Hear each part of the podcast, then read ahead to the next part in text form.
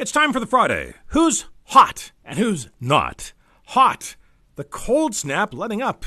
Well, you can't get through a winter around here without some Arctic temperatures, but boy, it's nice when they don't last for weeks on end. Not. The city of Regina not disclosing the severance payment for fired real CEO Tim Reid. If the city's serious about being transparent, it will respect the taxpayer by telling them how much it was. By the way, it's reported to be about $169,000. Not. The Saskatchewan government stops providing clean pipes and instructions on how to use them to crack cocaine users.